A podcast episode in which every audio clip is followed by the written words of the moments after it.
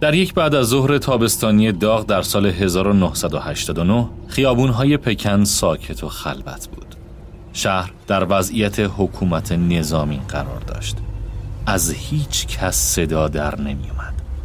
اما اگه گذرتون به ساختمان مرکزی حزب کمونیست چین میافتاد سر و صدای زیادی میشنیدید. در این ساختمان جلسه مهمی در حال برگزاری بود. رهبران قدرتمند حزب کمونیست چین داشتند سر دبیر کل حزب فریاد می‌زدند و متهمش می‌کردند. دبیر کل هم در سکوت مطلق نشسته و به جلو خیره شده بود. درست چند هفته پیش جهان با وحشت شاهد قتل عام دانشجویان معترض چینی در میدان تیان آنمن بود. خشونتی که دبیر کل حزب ژاو ژیانگ به شدت مخالفش بود.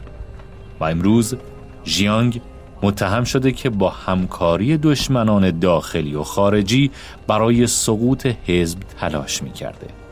ژاو از دبیر کلی حزب خل شد و تا آخر عمرش تحت بازداشت خونگی قرار گرفت. چند روز بعد از خلع ژاو شهردار پکن گزارشی از اعتراضات میدان تیان آنمن رو قرائت کرد. تو گزارش اومده بود که ژائو قصد داشته نظام سوسیالیستی رو کله پا کنه و یه نظام سرمایهداری لیبرال رو به جاش سر کار بیاره. شهردار در جایی از گزارش گفت مخصوصا قابل ذکر است که در 19 سپتامبر سال گذشته رفیق ژاو ژیانگ با یک اقتصاددان لیبرال افراطی آمریکایی ملاقات داشته است. ژاو در 19 سپتامبر 1988 با کدوم لیبرال افراطی ملاقات کرده بوده؟ اقتصاددان آمریکایی که ظاهرا دست در دست دبیر کل حزب کمونیست چین قصد براندازی رژیم رو داشته کسی نبود به جز میلتون فریدمن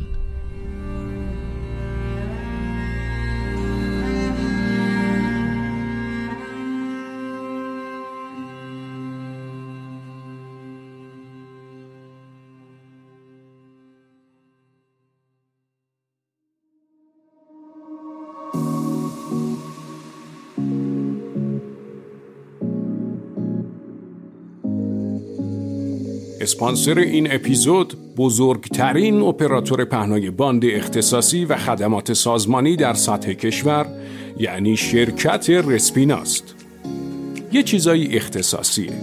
نمیشه و شایدم نباید اشتراکیش کرد. مثل مسواک یا خودنویس یا همین گوشی موبایلی که احتمالاً دارید از طریقش ما رو میشنوید. بعضی احساسات هم همینطورن. مثل دیدن فیلم Godfather برای اولین بار یا غرق شدن توی Nocturne شماره 20 شوپن بعضی خدمات هم همینطورن. ارزششون به اختصاصی بودنشونه. مثل اینترنت. پهنای باند اینترنت. مثل یه پهنای باند اختصاصی. رسپینا بیش از 20 ساله که پهنای باند اختصاصی خیلی از سازمان ها، شرکت ها و حتی افراد رو با افتخار تأمین می‌کنه. سازمان ها و افرادی که خیلی هاشون خدمات ارزشمندی رو به واسطه همین پهنای باند اختصاصی رسپینا به من و شما دادن و میدن. رسپینا ارتباط ارزش ها آدرس سایت www.respina.net تلفن 021 92 میلیون.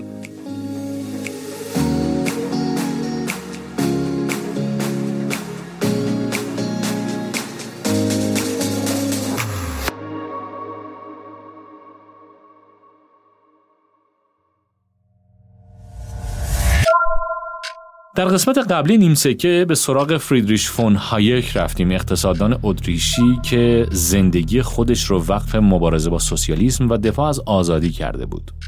دیدیم که چطور آشنایی با میزس باعث شد که هایک علاقه خودش رو به سوسیالیسم و قهرمان دوران جوانی خودش یعنی کینز از دست بده. بعد از اون هایک تمام هم و غم خودش رو گذاشت تا با ایده های کینز مبارزه کنه. اما مسیر این مبارزه برای هایک چندان آسون نبود. ناآشنایی با زبان انگلیسی، خارجی بودن و بیپولی باعث شده بود که هایک همیشه یک قدم از کینز عقبتر باشه اما هایک ناامید نشد. مدرسه اقتصادی لندن هایک رو استخدام کرد تا با قدرت بیشتری با کینز و دانشگاه کمبریج مقابله کنه. در نهایت جنگ جهانی دوم باعث شد که نزاع فکری هایک و کینز نیمه کاره رها بشه. جنگ باعث شد که هایک سراغ ریشه مشکل بره و باقی عمر خودش رو به مبارزه با سوسیالیسم بگذرونه.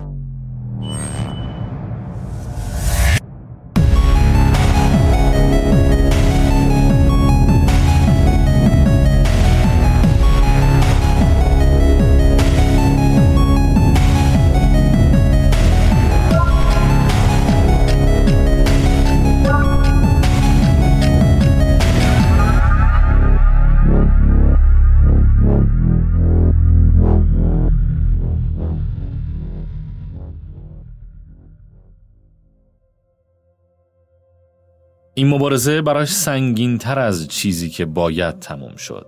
جهان سوسیالیست تر از چیزی بود که هایک تصور می کرد.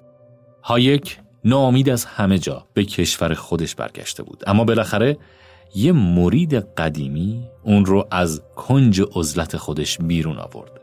این مرید میلتون فریدمن بود. فریدمن هایک رو دوباره وارد عرصه آکادمیک و سیاسی کرد. اما این مرد زیرک صرفا نقش مرید و شاگرد هایک رو بازی نمی کرد. فریدمن اندیشه های جدیدی داشت اندیشه هایی که اون رو همردیف اقتصاددانان بزرگی مثل کینز و هایک قرار می‌داد.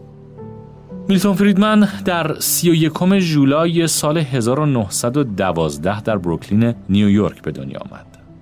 اون جوانترین فرزند از بین چهار فرزند و تنها پسر خانواده بود. پدر و مادرش مهاجران یهودی بودند که از اروپا آمده بودند. خلاف جان مینارد کینز و حتی فردریش هایک، فریدمن در یک خانواده ناشناس و فقیر به دنیا آمد. بعدا گفت که پدر و مادرش در طول زندگیشون هیچ وقت حتی به خط فقر نزدیک هم نشده بودند. پدر میلتون یک کارگر همه کاره بود. مادرش هم تو طبقه اول خونهشون یه مغازه عمده فروشی رو میچرخوند. با وجود دو منبع درآمد خانواده فریدمن همیشه مشکل مالی داشت و با قرض و قول زندگی می کرد. محیط زندگی میلتون فریدمن و نحوه تربیتش نگاهش به دنیا رو تحت تاثیر قرار داد. موقعیتش در زندگی هم احتمالا باعث شد که به نامحدود بودن امکان پیشرفت برای یک انسان پرتلاش باور پیدا کنه. فریدمن و خانواده مهاجرش تونستن با تلاش زیاد تحصیل کردن و پسنداز فقر رو شکست بدن. در این مسیر دولت تقریبا هیچ کمکی به اونها نکرد. شاید این مسئله بعدها اعتقاد فریدمن به فضائل بازار رو راسختر کرد. همین تجربه فقر باعث شد که فریدمن همیشه برای کاهش فقر دغدغه داشته باشه اما معتقد بود که اقدام دولت برای کاهش فقر فقط وضعیت فقرا رو بدتر می‌کنه.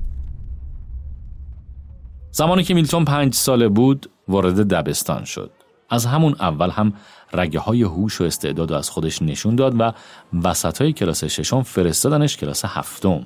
خیلی کتاب می‌خوند و خیلی خوب صحبت می‌کرد. وقتی وارد دبیرستان شد به عنوان یک پسر ریزمیزه ای که از باهوش ترین ها پرحرف و بامزه شناخته می‌شد و می‌تونست آدم ها رو جذب خودش کنه. دهه 20 میلادی برای آمریکایی ها دهه رفاه و سعادت بود. چندین میلیون خونه و شغل ایجاد شد. نرخ بیکاری کاهش پیدا کرد. ورزش حرفه‌ای به وجود اومد. اهمیت کشاورزی نسبت به صنعت کاهش پیدا کرد. ایستگاه های رادیوی ملی تأسیس شد. استفاده از ماشین های شخصی رواج پیدا کرد. سال 1919 از هر چهار خانواده آمریکایی فقط یکی صاحب ماشین بود.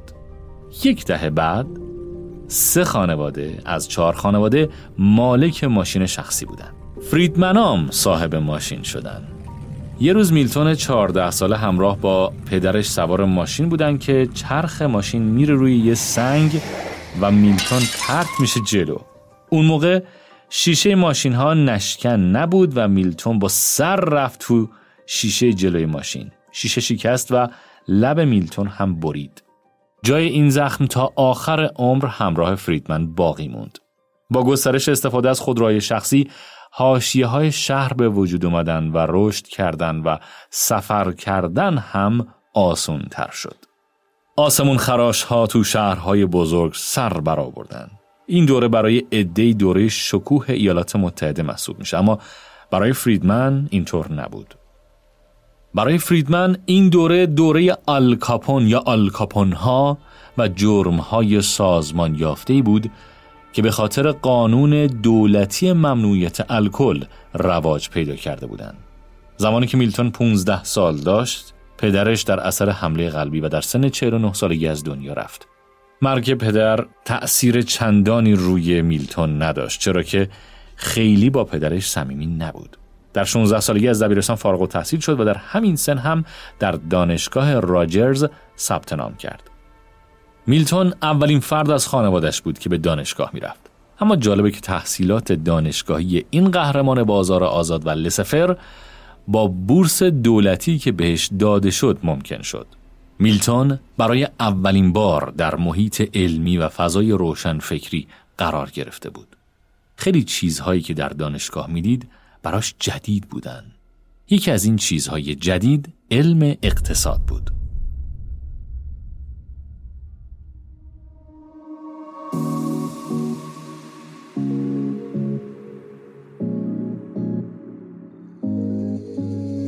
اسپانسر این اپیزود بزرگترین اپراتور پهنای باند اختصاصی و خدمات سازمانی در سطح کشور یعنی شرکت رسپیناست. یه چیزایی اختصاصیه. نمیشه و شایدم نباید اشتراکیش کرد. مثل مسواک یا خودنویس یا همین گوشی موبایلی که احتمالاً دارید از طریقش ما رو میشنوید. بعضی احساسات هم همینطورن. مثل دیدن فیلم Godfather برای اولین بار یا غرق شدن توی Nocturne شماره 20 شوپن بعضی خدمات هم همینطورن. ارزششون به اختصاصی بودنشونه. مثل اینترنت. پهنای باند اینترنت. مثل یه پهنای باند اختصاصی. رسپینا بیش از 20 ساله که پهنای باند اختصاصی خیلی از سازمان ها، شرکت ها و حتی افراد رو با افتخار تأمین می‌کنه. سازمان ها و افرادی که خیلیاشون خدمات ارزشمندی رو به واسطه همین پهنای باند اختصاصی رسپینا به من و شما دادن و میدن. رسپینا ارتباط ارزش ها آدرس سایت www.respina.net تلفن 021 92 میلیون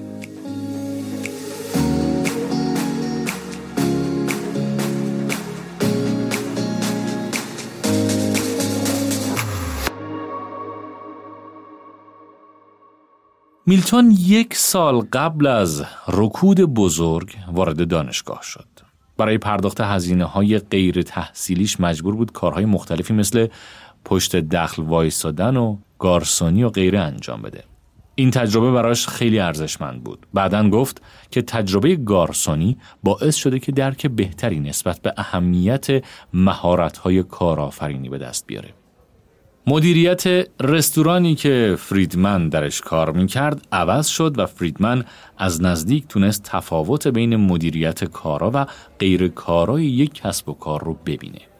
این درس رو تا آخر عمرش به یاد سپرد.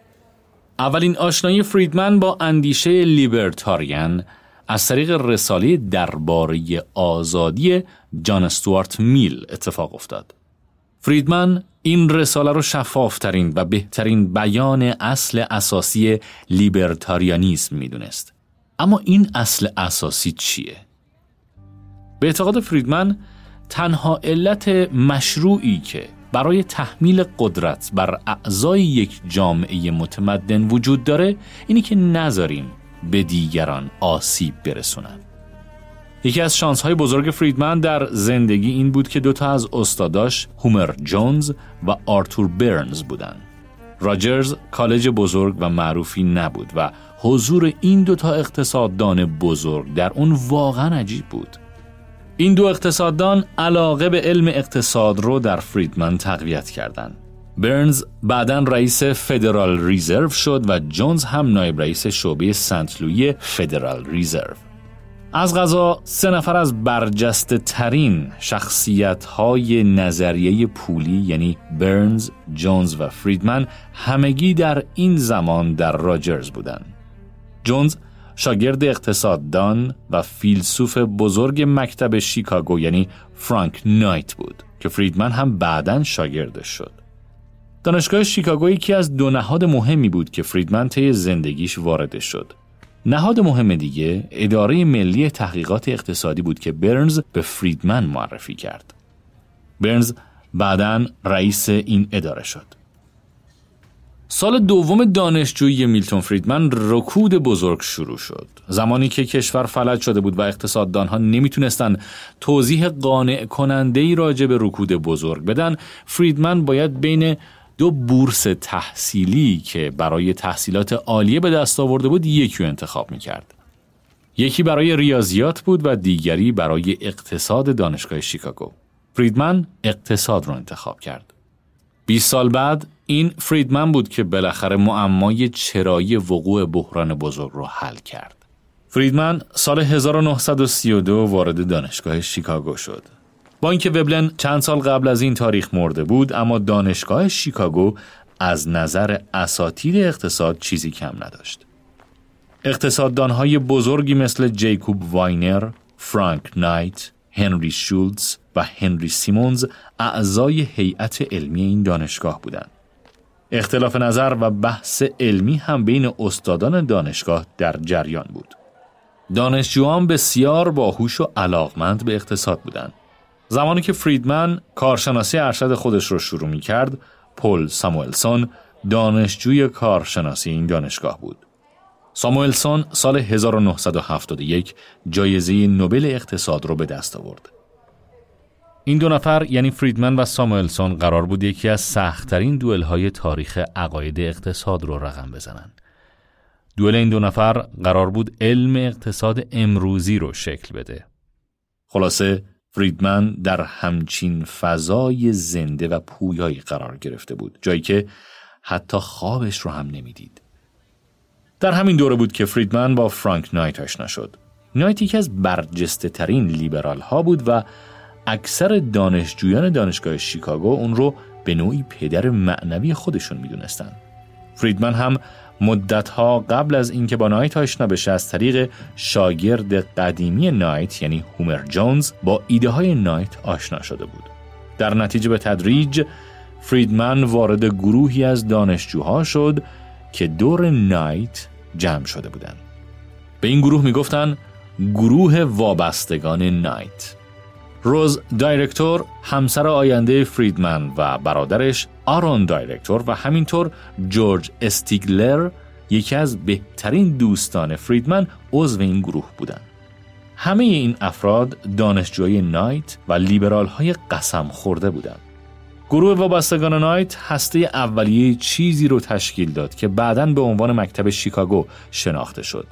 نایت عموماً به عنوان پدر معنوی و بنیانگذار مکتب شیکاگو شناخته میشه. اما این فریدمن بود که قرار بود این مکتب رو رهبری کنه و به اوج خودش برسونه. شاید مهمترین شخصی که فریدمن در دانشگاه شیکاگو باش آشنا شد همسرش رز بود. اونها برای اولین بار توی کلاس اقتصاد پیشرفته واینر با هم ملاقات کردند. واینر دانشجوها رو به ترتیب الفبا تو کلاس می نشوند. واسه همین میلتون و رز کنار همدیگه می شستند. رز هم مثل میلتون تو سن 20 سالگی دانشجوی کارشناسی ارشد دانشگاه شیکاگو بود. خانوادش در اصل روس بودن و درست قبل از انقلاب بلشویکی به آمریکا مهاجرت کرده بودند. روز بهترین دختری بود که میلتون می‌تونست پیدا کنه. اون همسن میلتون، زیبا، باهوش، اقتصاد خونده، یهودی، یکم کوتاه قدتر از میلتون و با هوش ریاضیاتی بالا بود. رابطه این دو به تدریج عمیقتر شد تا اینکه بالاخره سال 1938 با همدیگه ازدواج کردند. ازدواج میلتون و روز فراتر از یک ازدواج ساده بود. میلتون و روز طی بیشتر از هفتاد سال زندگی مشترکشون مقالات و کتابهای زیادی با همدیگه نوشتن. با اینکه روز در زمینه آکادمیک به اندازه میلتون موفق نبود اما بخش مهمی از موفقیت های میلتون واقعا مدیون روز بود. فریدمن دانشجوی پرتلاشی بود. سر کلاس کلی جزوه می نوشت و کتابهایی که می خون رو هم خلاصه می کرد. سال بعد بورس تحصیلی خوبی برای تحصیل در دانشگاه کلمبیا بهش پیشنهاد شد که باعث شد تصمیم می‌گیره سال دوم تحصیلات ارشد خودش رو در دانشگاه کلمبیا بگذرونه. کلمبیا و شیکاگو پیشروترین مراکز آموزش اقتصاد در آمریکای اون زمان بودند. شیکاگو به تئوری تأکید داشت و کلمبیا به مطالعات نهادی و کار تجربی. در همین دانشگاه کلمبیا بود که فریدمن با بعضی از بهترین دوستان خودش آشنا شد. فریدمن با اقتصاددانهایی مثل فریتز مکلاپ که از غذا دوست هایک هم بود دوست شد. مهمترین فایده این دوستی ها برای فریدمن این بود که چند سال بعد موقعیت شغلی در اداره ملی تحقیقات اقتصادی براش ایجاد شد. پایان نامه کارشناسی ارشد فریدمن راجع به رابطه بین قیمت سهام بنگاه های راه با درآمد این بنگاه ها بود. یکی از نتایجی که از پایان نامش گرفت این بود که تقریبا هیچ رابطه ای بین قیمت یک سهم و آیدی های ماهانه بنگاه وجود نداره. اما ایده اصلی پشت این نتیجه گیری چی بود؟ ایده این بود که رفتار اقتصادی بیشتر تحت تاثیر انتظارات بلند مدت و نه انتظارات کوتاه مدت. فریدمن بعدا از همین ایده برای معرفی نظریه ارزش خودش و فرضیه درآمد دائمی استفاده کرد. اما این ایده یک معنای ضمنی فلسفی مهم داشت. فریدمن معتقد بود که نمیشه هیچ پیشبینی مطلقی ارائه داد. هیچ دانش مطلقی وجود نداره. آینده یک سوال بی جوابه و گذشته هرگز کاملا شناخته نمیشه. فریدمن تفاوت بین نظریه اقتصادی متأخر و نظریه اقتصادی متقدم رو فرض وجود نااطمینانی می‌دونست. وجود نااطمینانی باعث میشه که انتظارات رو به جای دانش جایگزین مدل هامون کنیم. هر مطالعه اقتصادی باید از تحلیل این انتظارات شروع بشه و از این طریق نااطمینانی جهان رو کم کنه. سال 1935 فریدمن مشغول انجام پروژه‌ای برای کمیته ملی منابع ایالات متحده شد. این پروژه بزرگترین مطالعه ملی درآمد و مخارج تا اون موقع بود. الان می‌تونیم با یه جستجوی ساده تو اینترنت این داده ها رو راحت به دست بیاریم اما اون زمان داده ها انقدر راحت به دست نمی اومدن.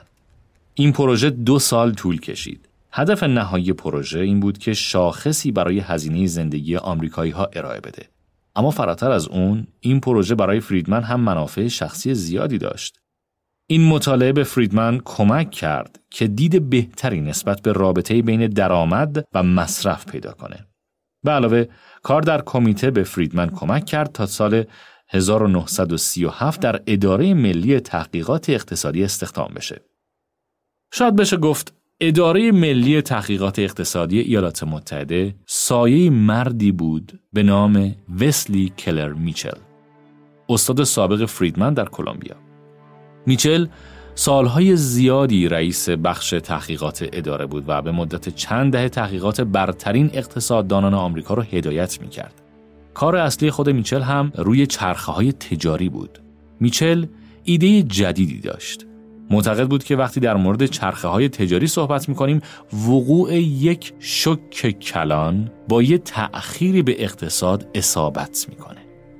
مثلا فرض کنید یه بخشی از کشور سیل اومده باشه حالا این سیل باعث نمیشه که جی دی پی کشور در لحظه کم بشه بلکه چند واحد زمانی طول می‌کشه کار میچل روی فریدمن هم اثرگذار بود و باعث شد فریدمن ایده اهمیت لگ یا تأخیر زمانی بین علت و معلول رو در کارش به کار بگیره.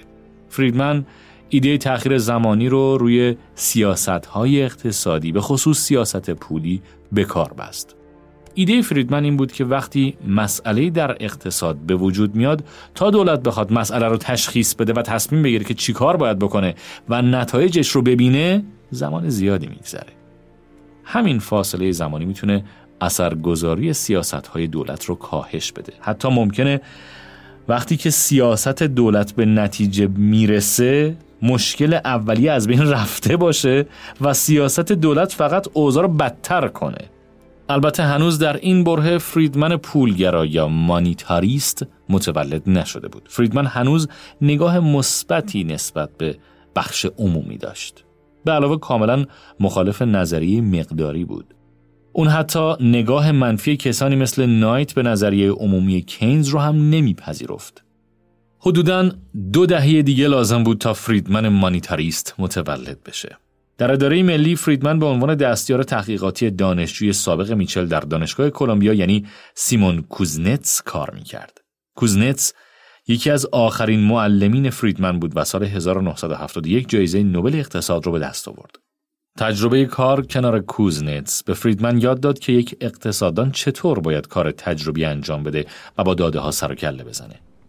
بالاخره جنگ جهانی دوم شروع شد اما آمریکا هنوز وارد جنگ نشده بود و در نتیجه شروع جنگ تأثیر زیادی بر زندگی فریدمن ها نداشت. فریدمن اولین موقعیت تدریس خودش رو به عنوان استاد مدعو توی دانشگاه ویسکانسین به دست آورد.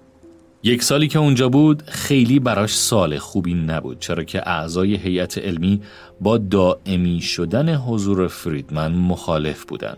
اما فریدمن استاد محبوبی بود. اون موقع تازه 28 ساله شده بود یعنی فقط چند سال بزرگتر از دانشجوی ارشدش و می‌تونست باهاشون ارتباط خوبی برقرار کنه. بعد از این تجربه تدریس فریدمن ها به واشنگتن رفتن و میلتون در وزارت خزانه داری مشغول به کار شد. طی همین زمان فریدمن با همکاری دو نویسنده دیگه کتابی نوشت به نام مالیاتگیری برای جلوگیری از تورم. توی این کتاب فریدمن معتقد بود که ریشه تورم افزایش مخارج مصرف کننده ها، بنگاه ها و دولته. نتیجه گیریش هم این بود که باید برای کنترل تورم مالیات ها را افزایش داد. اون هیچ اشاره‌ای به اثر افزایش عرضه پول بر تورم نکرد. فریدمن هنوز یک مانیتاریست نشده بود.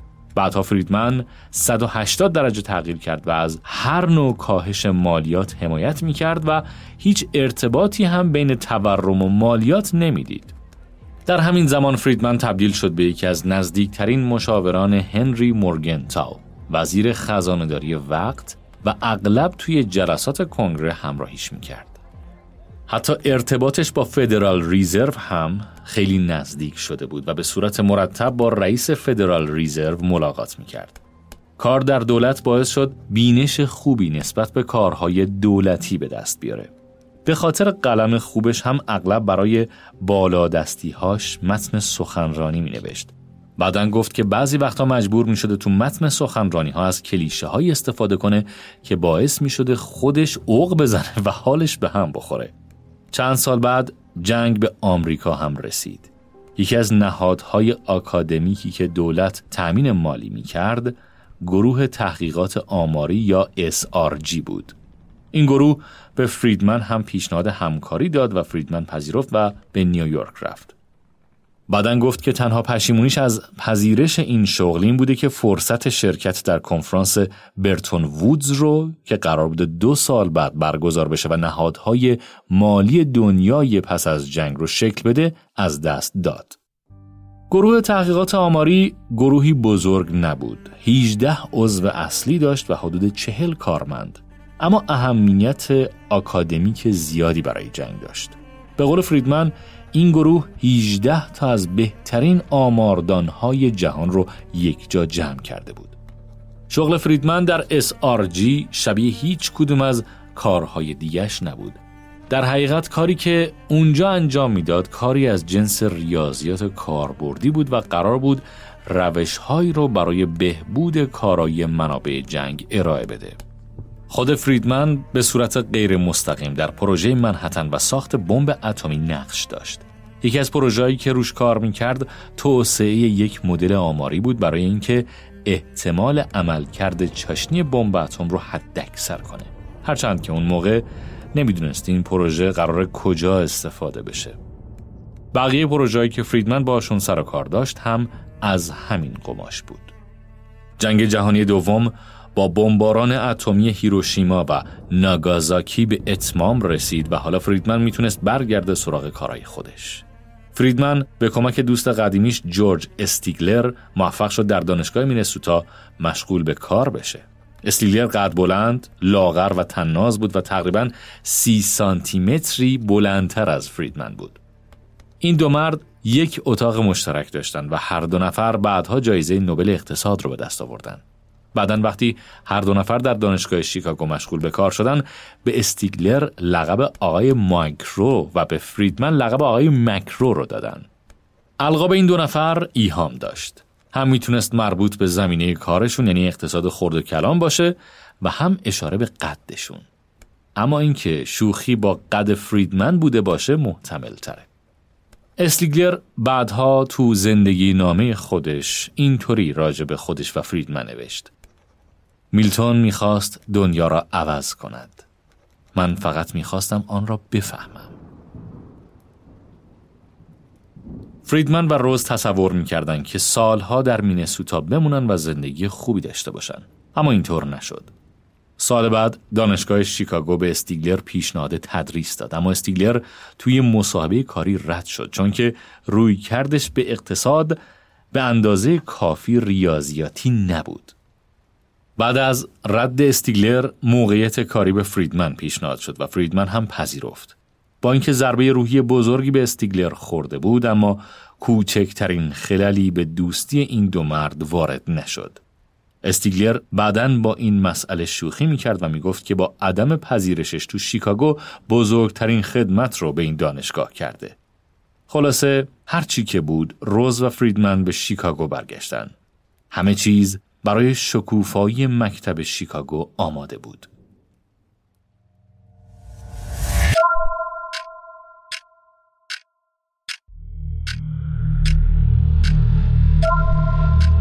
فعلا باید صحنه زندگی فریدمن رو همینجا متوقف کنیم. در اپیزود بعدی نیم سکه به سراغ پل ساموئلسون میریم.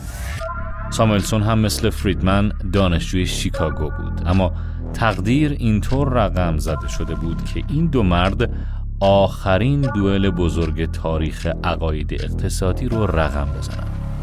در نهایت پیروز این دوئل کتابهای درسی اقتصاد رو می نوشت.